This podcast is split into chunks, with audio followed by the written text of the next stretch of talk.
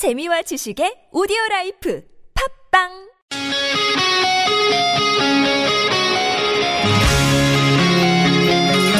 한 주의 중간에서 듣습니다. 수요일은 노래 한 곡, 임 기자의 선곡 노트.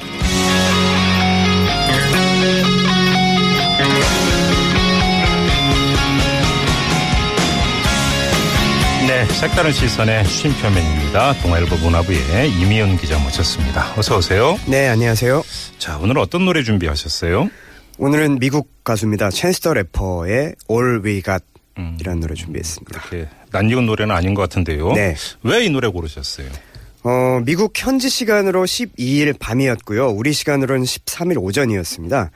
미국 캘리포니아주 로스앤젤레스의 스테이플 센터에서 세계 대중음악계 최대 시상식이죠.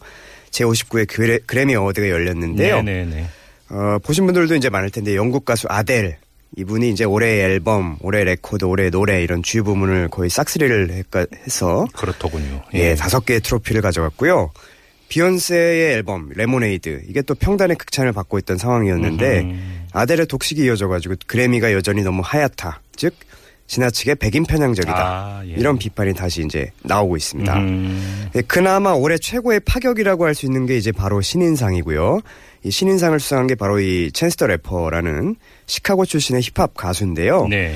그 특이할, 특이한 것이 이제 정식으로 앨범을 내지 않은 사람으로서는 최초로 그래미상 후보에 올랐고 또 상까지 받았습니다. 오, 그래요? 네. 그러면 오늘 소개해 주실 그 이 곡도 정식 앨범에 들어있는 곡은 아니겠네요? 그러면 이전에 네. 발표 노래가 없다 이런 얘기입니까?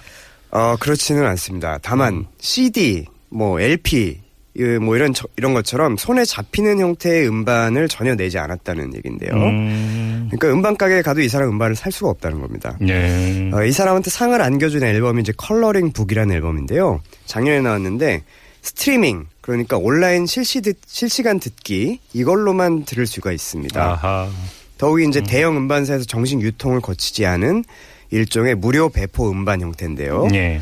이 챈스 더 래퍼는 앞으로도 자신은 인디 뮤지션, 즉 독립 음악가로 남을 것이고 음흠. 대형 음반사와 계약을 하지, 않, 계약을 하지 않겠다 이렇게 못을 박았습니다. 오. 그래서 이제 그의 이번 그래미 수상 이것이 미국 리코딩 예술과학 아카데미죠 그래미상을 어, 시상하는 여기에서 이제 기존의 음악 산업 시스템에 완벽하게 반기를 든 음악가의 손을 들어준 셈이어서 역사적인 결정으로 남을 것 같습니다. 네. 특히 챈스 더 래퍼는 신인상뿐만 아니라 최우수 랩 퍼포먼스, 최우수 랩 앨범까지 무려 3개의 트로피를 챙겼습니다. 근데 어떤 사람이에요?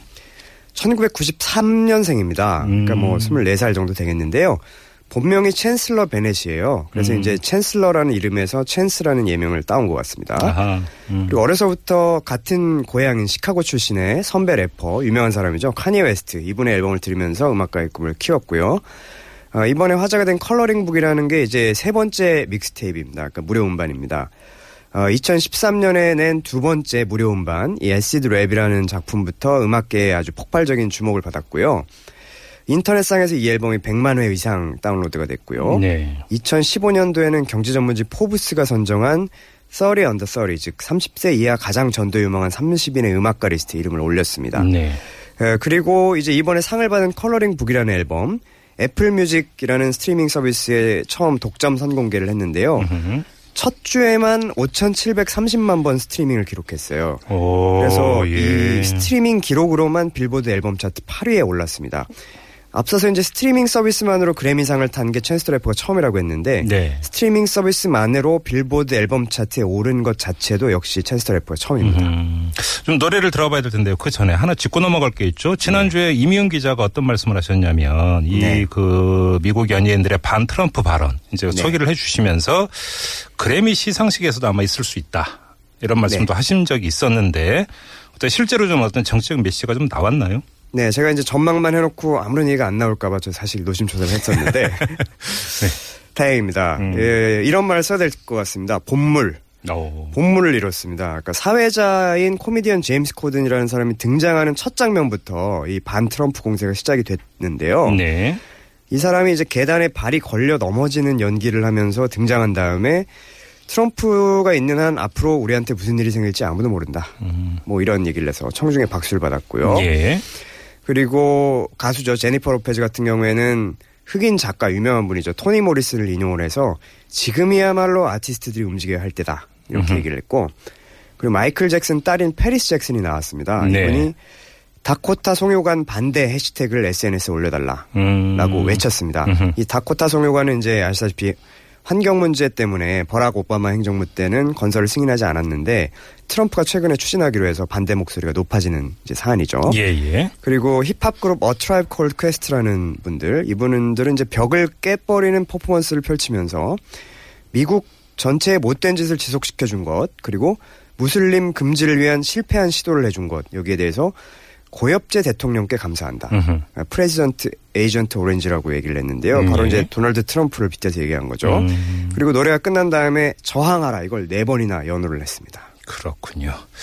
알겠습니다. 이제는 좀 노래를 들어봐야 될 시간인데요. 자, 수고하셨고요. 저분 이렇게 인사 나누고. 자, 지금부터 또 노래 소개해 주셔야죠. 네, 감사합니다. 어, 챈스 더 래퍼. 이 고향 시카고 출신의 랩스타죠. 카니에 웨스트를 우상으로 삼아서 꿈을 키웠다고 아까 말씀을 드렸는데요. 이번에 상을 탄 앨범, 이 첫 곡에 바로 카니에 웨스트 자신의 우상을 참여시켰습니다. 꿈을 제대로 이룬 셈인데요. 더욱이 대형 음반사하고 계약도 하지 않고 빌보드 그래미를 전부 다 흔들어 버렸으니까 꿈을 정말 제대로 이룬 셈인 것 같습니다. 어, 들으실 곡은 우리가 가진 것은 하나라는 노래입니다. 그것이 바로 음악이라는 곡이고요. 챈스터 래퍼의 All We Got. 당신의 꿈은 무엇입니까?